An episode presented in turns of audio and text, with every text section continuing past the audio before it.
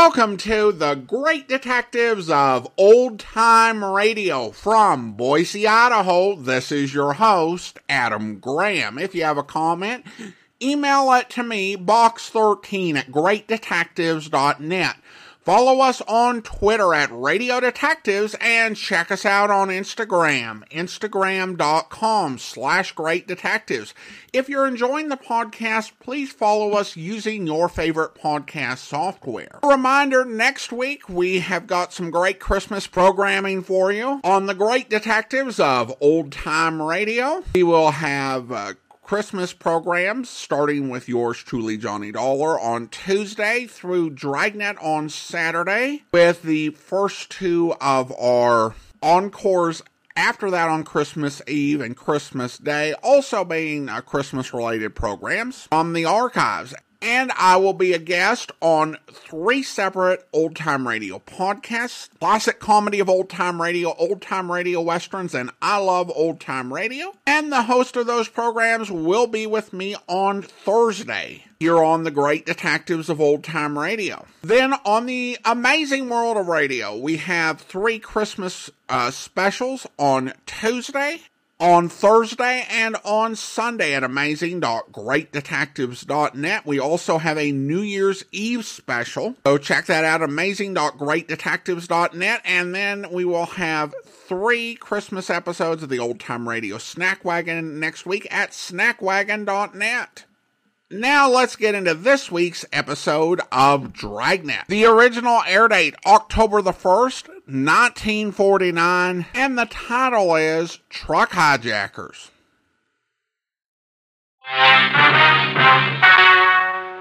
Ladies and gentlemen, the story you are about to hear is true. Only the names have been changed to protect the innocent. NBC brings you Dragnet.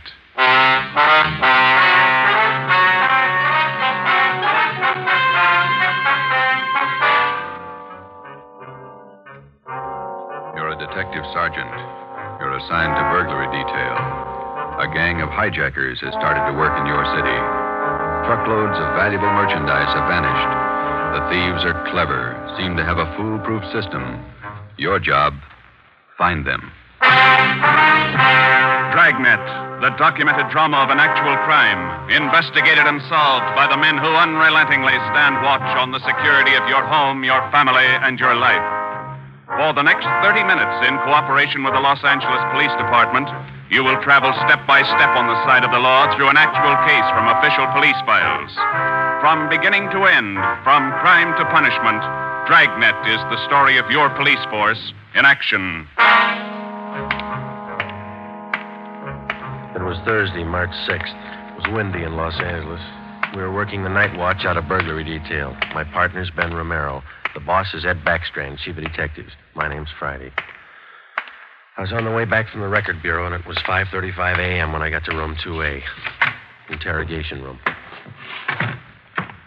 Read this to him, Ben. Yeah.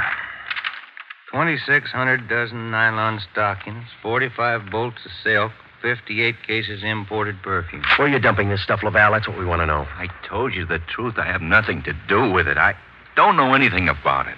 What was this stolen waybill doing in the cab of your truck? How many times do I have to tell you I don't know? Your fingerprints are all over it. You must have carried it there. I didn't carry it there. Somebody's out to frame me. How many in the hijack gang, Lavelle? I'm not in a hijack game. I told you I don't know. When are you going to let me go? Who's the head of the gang? I don't know any head of the gang. I want to get out of here. You're covering for somebody. I'm not covering for anybody. You take the rap for all this, you're going to have a beard down to your knees by the time you get out. I'm not taking any rap. Then let's have it. I'm tired. $42,000 worth. You know who took it, you know where it is. They could have disappeared anywhere on their way from the east to the, the thousand place. Nothing was missing from those shipments when they came in on the train. Everything was there when they were unloaded at the warehouse. Then I don't know. I don't know. Every dollar's worth was accounted for when it was loaded on the truck. Well, where is it now? I'm tired. We've been here all night. Let me. Laval, let me read it for you again. Oh. 2,600 dozen nylon stockings, 45 bolts of silk, 58 cases imported perfume. And you're trying to tell us somebody hijacked all that from the trucks without you knowing it? The trucks were loaded at the warehouse. We went out to eat. We came back, got in the trucks, delivered the stuff, and that's all I know. And while you were out eating, the receipts for the load disappeared, too. Is that right, Lavelle? I don't know where the waybills are. The shipping clerk, that's his job. We talked to him. He says one of you could have taken the way. Well, then he's lying. I didn't take him. Then what was this waybill doing in the cab of your truck? I told you I don't know. Somebody's trying to frame me. Why? I don't know. Somebody, I don't know why. Then you better come up with an answer, mister. Look, I'm tired. We've been here since six o'clock last night. We're all tired. Who are you covering for? What are you trying to build? Any of that coffee left, Ben? It's cold. That's all right. You want some, Laval? No.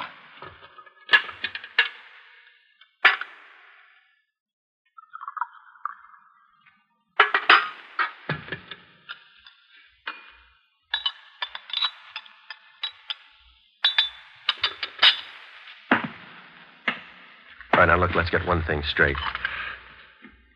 We've been here all night. We can be here all day, tomorrow, the day after that, and the day after that. Yeah. We got enough to make you on this. You know that, and we're going to stay with you You tell us the truth. Everything. I've told you all I'm gonna tell you. If we stay here for six months, you got it all.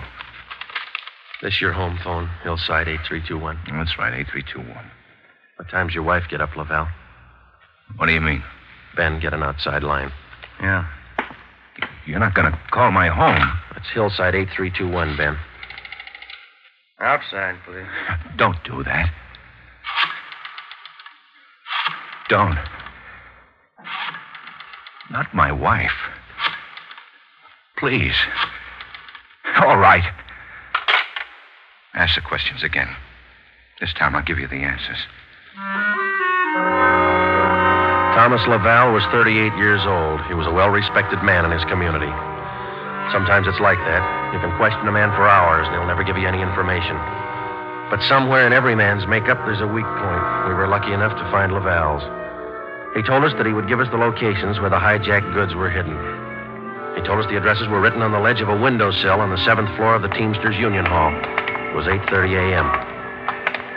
On the seventh floor, is that right? Yeah. Do me a favor. Don't make it too big. Well, look, we have to walk through the hiring hall before we get to the elevators in the back. Yeah? These handcuffs. They'll see them, all the guys in the hall. They know me. Can't you take them off my wrists till we get in the elevator? Sorry, Laval. Well, I won't try anything, but don't make me walk in front of them with these on. Sorry. Just till we get in the elevator. Can't you do that?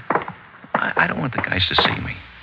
Well, here's my overcoat, Laval. I'll drape it over your hands here, and they won't see the cuffs. There you are. Come on.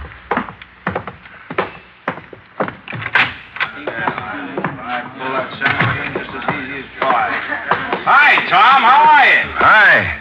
What's new, Tom? Not much. Oh, that was easy. Let's take the elevator. Yeah.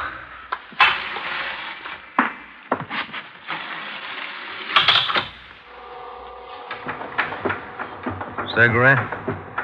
No, thanks. You? Yeah, okay. Thanks.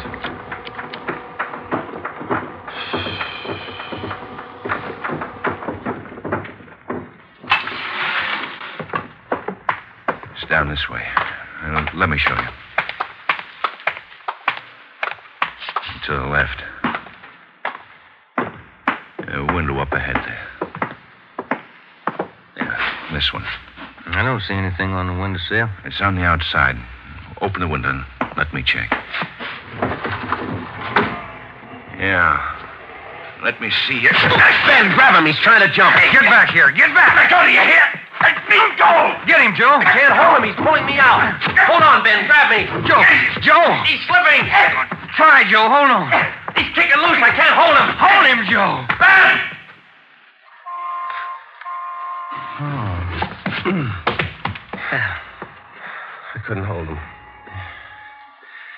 You almost went with him. Let's get downstairs. What happened? Call an ambulance. There's been an accident. Thomas Laval was 38 years old. He was a well respected man in his community. He died with the same reputation. We had a prisoner who'd met his death while in our custody. In cases like this, we had to have witnesses. By the time we got to the street, the usual accident crowd had gathered. Anybody here see the accident? What you want, witnesses? Yeah. Did you see it? Yeah, we saw it. Let's get their names, Ben. My name's Pete Garfield. This is Jack Morris. We'll be your witnesses. You'll probably be subpoenaed for the inquest tomorrow morning. Sure, we'll be there. We saw you push the guy out the window. We saw you kill him. The next morning at 10 a.m. in the basement of the Hall of Justice, Harold J. Lane, Deputy Coroner, City and County of Los Angeles, read the report of the findings of the autopsy on the body of the deceased Thomas Laval. As is customary at a coroner's inquest, the identification witness was called to testify first. Elizabeth Laval, please. Raise your right hand. Do you solemnly swear that the testimony you're about to give to be the truth, the whole truth, and nothing but the truth, so help you God? Yes. Be seated. State your name.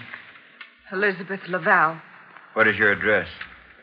1216 East Camarillo Drive. What is your occupation? I'm a housewife, What is your relation to the deceased? his wife. Have you viewed the body of the deceased in this office? Yes. Who was the deceased? Husband. Thomas Laval. Is there anything further you wish to add? Thank you. Step down, please. Joseph Friday. Raise your right hand. Do you solemnly swear that the testimony you're about to give to be the truth, the whole truth, and nothing but the truth, so help you God? I do. Be seated. State your name. Joe Friday, What is your address? 4656 Collis Avenue. What is your occupation? I'm a police officer in and for the city of Los Angeles. Are you the investigating and arresting officer on this case? I am. Will you state briefly the facts relating to the death of the deceased? On the morning following the arrest by us of the deceased on suspicion of grand theft merchandise, he expressed a desire to assist us in the apprehension of suspects involved in these thefts and the recovery of property taken in them. Did he assist you? Well, he informed us that if we took him to the Teamsters Union Hall, that he'd be able to obtain addresses of the locations where the stolen property was cached. You then took him there. Yes, we did. What happened? When we arrived, he requested us to remove his handcuffs. We refused. The deceased then informed us that the addresses were written on a window ledge on the seventh floor. When we arrived at the window, under the pretense of searching for the addresses, he threw himself over the ledge. I grabbed his left leg to restrain him, but he kicked loose. Uh, did you at any time have any idea that the deceased planned such action? I did not. What did you do then? We immediately went to the location of the body and had an ambulance dispatched. Do you have anything further to state? No, I have not. Are there any questions from the jury? That's all, Officer Friday. Step down. Peter Garfield. Raise your right hand. Yeah. Do you solemnly swear that the testimony you're about to give to be the truth, the whole truth, and nothing but the truth, so help you God? Yeah? Be seated. State your name. Pete Garfield. What is your address? 1654 North Pico. What is your occupation? Truck driver. Down at General Warehouse. Did you know the deceased? Yeah? How did you know him? I worked with him. And that cop's a liar, and so's his buddy sitting over there. Please confine the testimony of this inquest to facts. Were you present at the time the deceased met his death? I told you I was. And those two cops pushed Tom out of the window. Where were you at the time the deceased was pushed or jumped from the window? Jack and I just left the Union Hall. We were going out the front door when it happened. What attracted your attention? I heard him scream. When I looked up, Tom was falling. That cop was standing at the window watching him. Did you see the officer push him? Yes, I saw him. Did I understand you to say you were on the street outside the building at the time? Yeah. And you saw the officers push the deceased from the window on the seventh floor from your vantage point? Yeah. Isn't it true that that's a physical impossibility? What is? That you could have seen what you testified to from where you were standing? I know they pushed him. You know or you saw? I know, that's all. Tom wouldn't jump out of a window. Then it's true you didn't see the officers push the deceased out of the window. No, I didn't see him.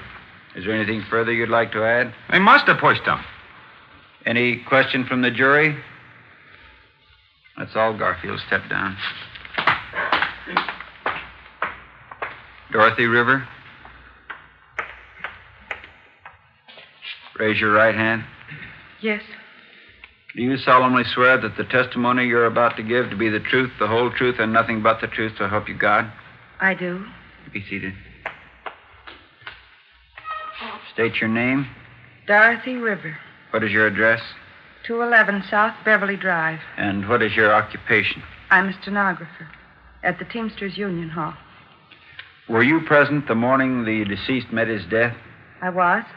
State where you were and what you were doing. I was in our office on the seventh floor doing some filing. Please state what you witnessed. The filing cabinet in our office is by the door.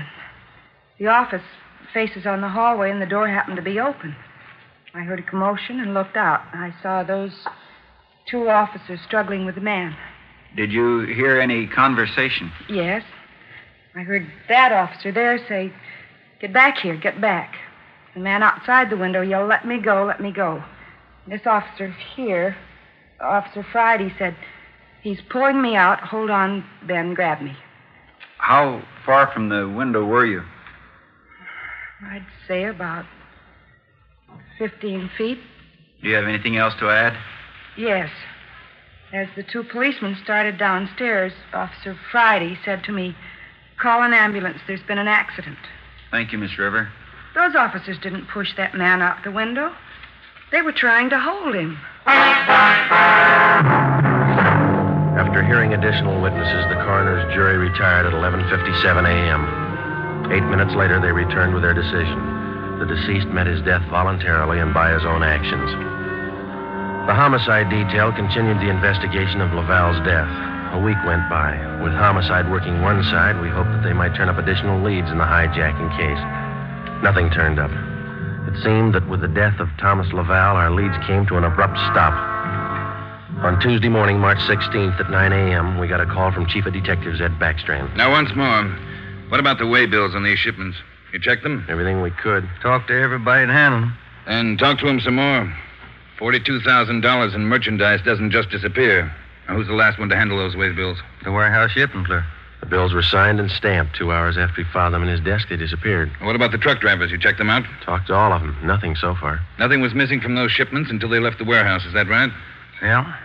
And somewhere in between the warehouse and the delivery points, $42,000 worth of goods disappeared. Somebody's got to be hijacking those loads. We know that, but how do we get to it? Maybe they're working alone. Maybe they're working with the truck drivers. It's one of the others. Got to be. Just hadn't lost Laval. Well, you lost him. That doesn't close the case. You got a suggestion? Yeah, I got a suggestion. Crack it.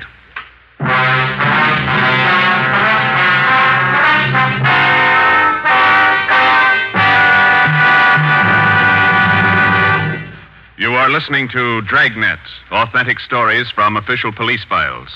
And now, an important announcement. Ladies and gentlemen, we are pleased to announce that starting next Thursday, October 6th, Dragnet will be brought to you by Fatima Cigarettes. We'd like to take this opportunity to thank you, the listener, for your excellent response to our efforts in bringing you these weekly authentic presentations of actual cases from official files. Your letters are the only indications we have that Dragnet is a source of your listening pleasure. We'd like to hear from all of you. Starting next Thursday, October 6th, over most of these same NBC stations, Dragnet will be heard weekly at 10:30 p.m. Eastern Standard Time, immediately following the Supper Club. Check your newspaper for local release time.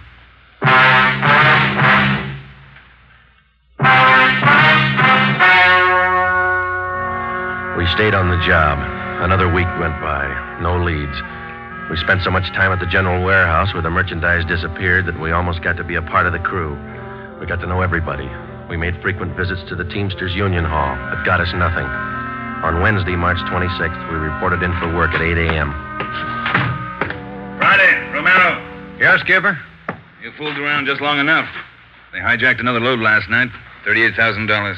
What outfit? Same, general warehouse.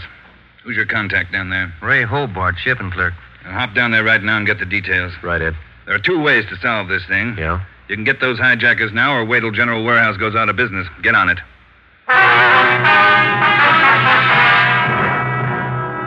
Hobart, who was the shipping clerk on duty last night? I was, uh, working for Siggy, Siegelmeister. He's out with a cold. And you saw the stuff was loaded on the trucks and you checked the waybill. Yeah, as usual. Everything as usual. Uh, checked the trucks out at 2 a.m., went back to the office, filed the waybills. You work a pretty heavy schedule, Hobart. You started at 2 a.m. and you're still on duty? Oh, it took the last four hours of Siggy's shift, at 2 a.m. to 6 a.m. He had a cold. I was back here at 10 this morning to start my own shift. When did you find out the way bills were missing on that shipment last night? Oh, just before I went off. Maybe uh, half past five, quarter to six. Well, how about the truck drivers who handled that load, Hobart? You got them? Uh, let's see. I got it right here. Okay. Oh, here you go, Sergeant. Uh, Jack Morris and Pete Garfield. Jack Morris and Pete Garfield were brought in for questioning. We double checked with homicide and found that their reports on Morris and Garfield tallied with ours. No previous records. Both men had been tailed for a reasonable length of time since their testimony at the Laval inquest. Their actions failed to implicate them. Four days after the second hijacking, we got a tip from one of our informants down in the warehouse district. He told us that a man in a gray suit had been hanging around the coffee shop next to the Teamsters Union Hall. He was peddling nylon stockings, cheap. There had been other reports like this, which we had followed up, but none of them had paid off. Usually such leads didn't pay off, but we couldn't be sure. They had to be checked. At a few minutes before five that afternoon, we found the nylon salesman in the gray suit in the back booth of the coffee shop adjoining the Union Hall. Look, Meg. Take a look. The finest.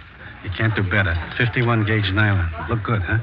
Hmm, sure do, don't you, Joe? Yeah, they do. We've been looking for you, Mac. Some of the guys in the Union Hall said that you'd be around. Sure, I saw lots of these around the uh, hall. Truck drivers, just like you, buying them like crazy. Good deal. Sure looks like it, Mac. How many pair can we have? Many as you want. Four bits a pair, you name it. You got a couple of dozen for us? Couple of dozen? No, not on me, but I can get them. Many as you want. Well, we're kind of in a hurry. Can you get them for us fast? Couple of dozen. Better make it three dozen, huh, Joe? Yeah, if you want. Three dozen. Can you get them now? A couple of hours I can get them. Same quality. Want to meet me here? Oh, I don't know. We wanted them for tonight. My wife's birthday, you know. Well, maybe an hour and a half. How's that? Three dozen, meet you here. Oh, look, Mac, uh, maybe we're both heading the same direction. Can't we go with you and pick up the nylon? Save time for all of us. Uh, no, I don't think so. No. Uh, can't you wait? Hour and a half? How's that? Ever find a better buy? I'm sorry, Mac. I wish we had the time. Well, where do you have to go to pick up these nylons? Oh, way out. Sunset Boulevard near Fairfax. Can't you wait? I'll make it fast. Well, can't we pay you and then go out and pick them up ourselves? Huh? No. Don't work that way. No. Can't you wait here? I'll make it fast. Well, we ought to be home now, Joe. Yeah, I'm sorry, mister. We'll have to skip it. Yeah, maybe we can pick up something on the way home, Ben. Candy or something. Wife likes candy. Now, uh, look, fellas, I, I don't want to see you lose out on this deal. I'll meet you halfway. How you mean? Uh, look, together we'll go out to Sunset and Fairfax, huh? Near the place. You wait there at the hamburger stand, and in five minutes I'll bring you the stuff, okay? Oh, I don't know. We're late already, but all right, it's a deal. I'll call the wife and tell her we're going to be a little later. Three dozen, is that right? Three dozen of the best. You can't do better. All right, I'll be back in just a minute.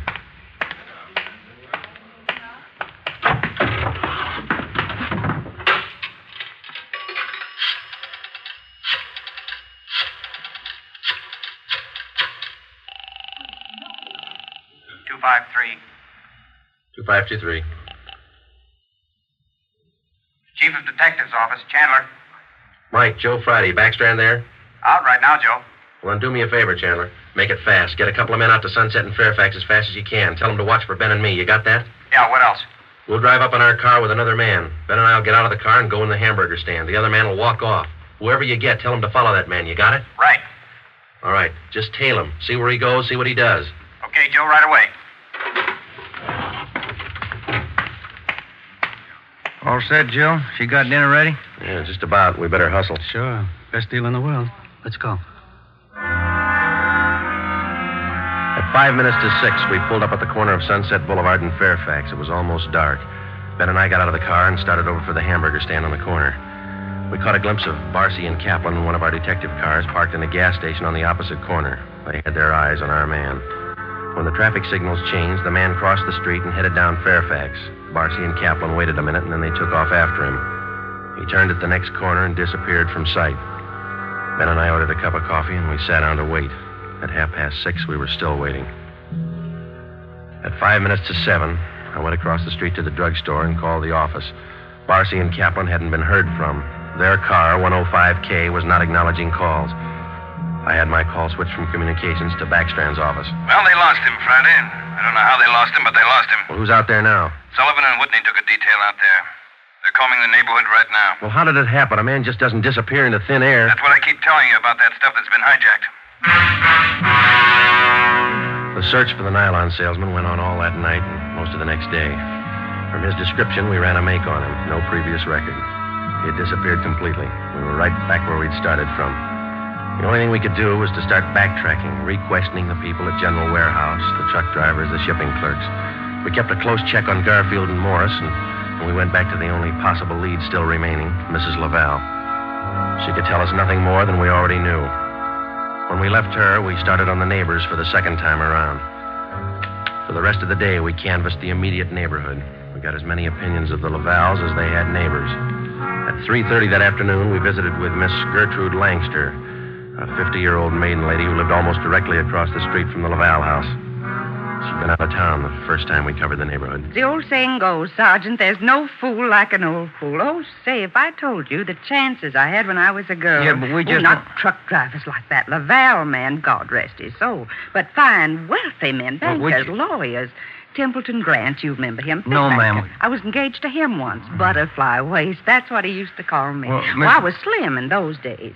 Would you like to see some pictures of me as a girl? No, no, thank you, ma'am. We'd just like to ask you a few questions, that's all. Could you tell us if the Lavals had many visitors to their house in the past six months or so? Oh, my no. Funniest thing, I am the nosy type, Sergeant. I like to know everything that goes on around my neighborhood, and you can take my word for it, the Lavals never had visitors.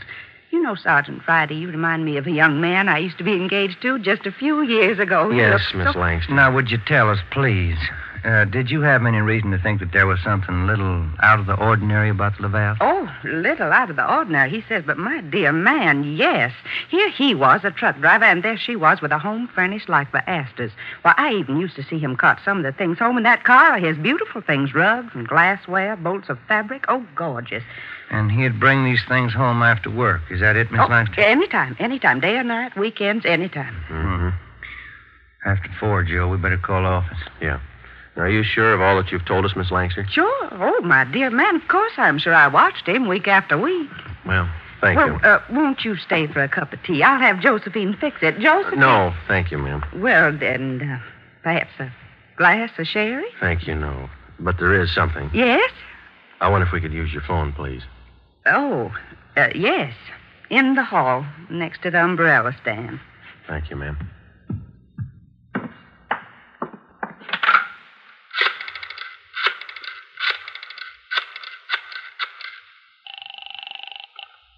City Hall, 2523. 2523. Backstrand. Friday, Ed. Nothing much here. Well, there's something here. Barcy and Kaplan just called. Pete Garfield left his house half an hour ago. Then he picked up Morris. What's so unusual about that? Nothing except the guy driving the car is the little man in the gray suit, the nylon salesman. Barcy and Kaplan are tailing him. Where are they now? Headed north out Riverside Drive. There's nothing out there but a golf course and a lot of riding stables. I don't care what they do for recreation. Go get them. With red light and siren, it took us 12 minutes to pick up Barcy and Kaplan on Riverside Drive. At 4:23 p.m., we pulled up in front of the Blue Pony riding stables. Barcy and Kaplan's car was overturned just beyond the driveway leading up to the riding academy. Kaplan's hurt. I called an ambulance. They rammed us. What kind of a car are they in? They switched. They're driving a 12-ton Bulldog semi. Which way they head? Going north. Got a three-minute lead on you. Pneumatic commercial. Adam 653. Let's go, Ben.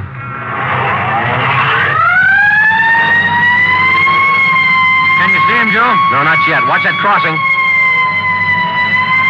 Up ahead, Joe. That's a semi. Can you read it? Wait a minute. Adam 653. That's them. Took a right on Lankershim. Don't lose them. They're pushing that semi too hard. Look at that trailer sway. They'll have to stay on Lankershim. They're going too fast to turn now. Traffic's closing in up ahead of them. They better not turn. That's what they're doing. Look at that trailer whip. They're going over. Into that storefront.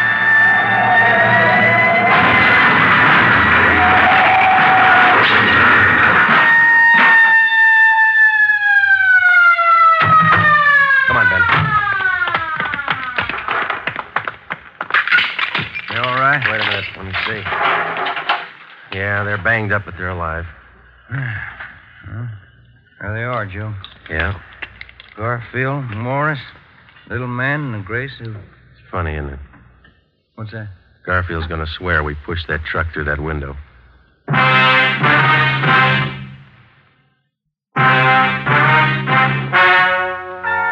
The story you have just heard is true.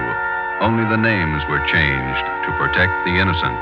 Peter Garfield, Jack Morris, and John Dolfo, the stocking salesman, were hospitalized and later brought to trial. They were convicted on charges of grand theft and received sentences as prescribed by law. They are now serving their terms in the state penitentiary. You have just heard the 18th in a new series of authentic cases from official files. Technical advice for Dragnet comes from the Office of Acting Chief of Police W.A. Worton, Los Angeles Police Department. Tonight's program is dedicated to motorcycle officer Elmer Forsman of the Fresno, California Police Department, who, on the afternoon of October 6, 1946, gave his life so that yours might be more secure. Remember, starting next Thursday night, October 6th, Fatima Cigarettes invite you to listen to Dragnet immediately following the Supper Club. That's 10:30 p.m. Eastern Standard Time over most of these same NBC stations. Check your newspaper for local release time. Dragnet came to you from Los Angeles. Judy Canova joins the star lineup of Saturday shows tonight on NBC. Welcome back. Ed Backstrand was in one of his unhelpful moods. Oftentimes, he's hands on, full of suggestions and wisdom earned from years of experience. This week, he's got ones like crack it. Thanks, hadn't thought of that. I do have to say that the partners in the hijacking ring made a pretty dumb mistake by calling attention to themselves by serving as witnesses against Friday and Romero. However, on the other hand, I have to say that few things are more fortunate when someone wrongfully accuses you than having a stenographer in the next room who heard everything and can believably read it all back word for word. So that was a good break for our heroes. Well, now we turn to listener comments and feedback. And we have that question of a card game a couple of weeks ago. Uh, Jonathan writes, I recognized the game they were playing on that episode. It was a version of a game I used to play with my mother, grandmother, and aunt. It's called Canasta. While Friday and Romero could play two handed, it is designed for four players. That's the best way to play. This is not a casino game, but more of a clubhouse game where one might find four ladies playing over coffee and tea. It is a rummy based uh, game like Gin Rummy or 500 Rummy, and I thoroughly enjoyed playing it. And he provides a helpful link to the rules for Canasta. And uh, we also had a comment from uh, Tim, who comments over on the Great Detectives uh, website. In the Vickers Dragnet episode, Friday was nonchalantly teaching Romero how to play canasta. The game was popular in the 50s and 60s. We spent many rainy afternoons down the Jersey shore, stuck on the front porch uh, of the bungalow, playing canasta and wishing we were on the beach. It's a two deck rummy game. Draw two, discard one. Two sequences allowed, but the goal is to acquire seven of a kind, a canasta. More points if you don't use twos or joker wild cards. If you want the top card from the discard pile, you have to take the entire pile. This can run to 10 or 20 cards towards the end of the game. Uh, place a set of, say, four jacks on the tableau before you add another three jacks or wild card on the set. It becomes a canasta and move, is moved to the side with the red threes to be continued later. Scoring comes in two phases. The base, which gives points to the for the number of canasta, more if there are no wild cards used for red threes, and bonuses for going out, either playing or discarding your last card. Then comes the maid, where you gather all the cards on your tableau and score fours through sevens and five, eight through kings, count ten, Aces and deuces count 20, and as Friday explained, jokers are with 50. Cards left in your hand when someone else goes out are deducted from your total. The game requires a score pad, keeping a running total between games. A major challenge for a child is holding 15, 20, maybe 30 cards in their small hands. The gameplay is not too difficult for them and teaches sorting cards, finding matching sets, uh, planning to collect aces, deception of siblings and parent opponents. Your old smiles when someone discards a queen and you pick it up and lay down the six queens you've been secretly holding in your hand, just waiting for this moment uh, racking them up and moving the stack to the side as uh, complete a completed natural canasta. The reckoning at the end of each hand is a fun exercising in accounting and bookkeeping. Not too complicated and easier than computing 10% of your total worth as a penalty in Monopoly. It's a rite of passage when a child can finally shuffle two decks at once. Canasta is a pleasant pastime, a way of passing the time and distracting the kids waiting for the rain to stop. Well, Tim, uh, thanks for sharing the memories. I also was notified about it being canasta from Gary from Bedford, England on the site called X. I had wondered whether they would use a real game or if they made it up like I think Burns and Allen did something called Kleebob but apparently they weren't worried about any sort of uh, infringement or any issue like that. And the game of Canasta certainly had enough complications to work without having to make up a fictitious game. And it's interesting to hear people's memories of playing it. I don't think I ever did anything beyond simple rummy when I was growing up. So it's a bit beyond me at first listening, but I think with card games, it's just kind of a matter of watching it. But I think card games are great. I particularly love the ones that can be played with the standard 52 cards, which obviously Canasta cannot be. Because essentially, when you own a deck of cards and you own a book of uh, rules for card games, like by Hoyle, you own all the games that can be played with that. No expansion packs, none of the uh, expenses that typically go with gaming and you can play anywhere you want. Batteries not included or required. So thanks so much for those uh, memories. Appreciate you sharing. Then we had a comment on YouTube from Ronser regarding Eric Kelby, and he said uh, on that one. Eric is played by Ed Begley, and the captain is none other than Harry Morgan, aka Bill Gannon. Well, uh, thank you so much. Now, I, I had mentioned Harry Morgan in the commentary, but I had not caught Ed Begley, and I appreciated him uh, flagging that. And honestly, when I think of Ed Begley uh, Sr., I think of 12 Angry Men. And even though I listened to all of the Richard Diamond episodes where he played Walt Levinson and did just such a fantastic job, I, I don't automatically expect to hear him in radio shows, so I can overlook him, but I did go back and listen, and I think I think you're definitely right. It does sound to me like Ed Begley, very talented actor, and I think people forget. Well, at least I do how much radio he did. And then we have a comment regarding the Juanita Lasky case, uh, production eight. Uh, and Betsy says, kind of skeptical here about the true story that this was based on. Well, I can definitely understand being skeptical about the story that Friday and Romero were told by the missing woman when she returned. Now, obviously, for them, in a way, it doesn't matter whether she was telling the truth or not. They were not looking for her for having committed a crime or something like that. They were trying to find out if she was alive and safe and well. And she was. End of story. The story she told, though, I can definitely understand being skeptical of or wondering, is that really what happened?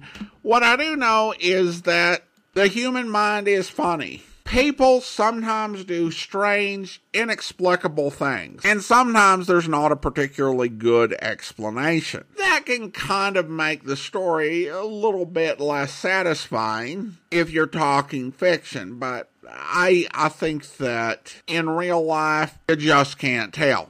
Well, now it's time to thank our Patreon supporter of the day. And I want to go ahead and thank Diane. Diane has been one of our Patreon supporters since July, currently supporting the podcast at the Master Detective level of $15 or more per month.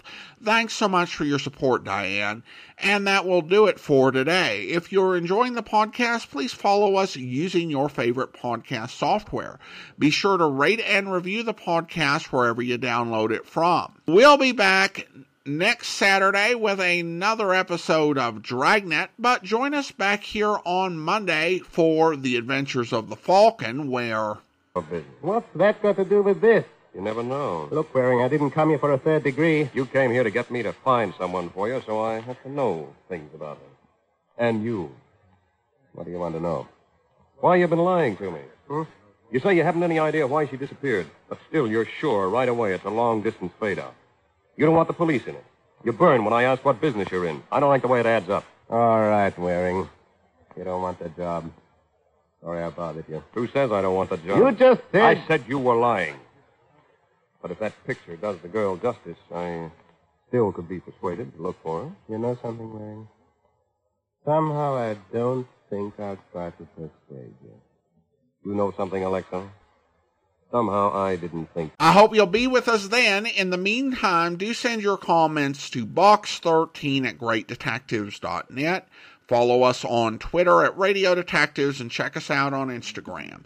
Instagram.com slash Great Detectives. From Boise, Idaho, this is your host, Adam Graham, signing off.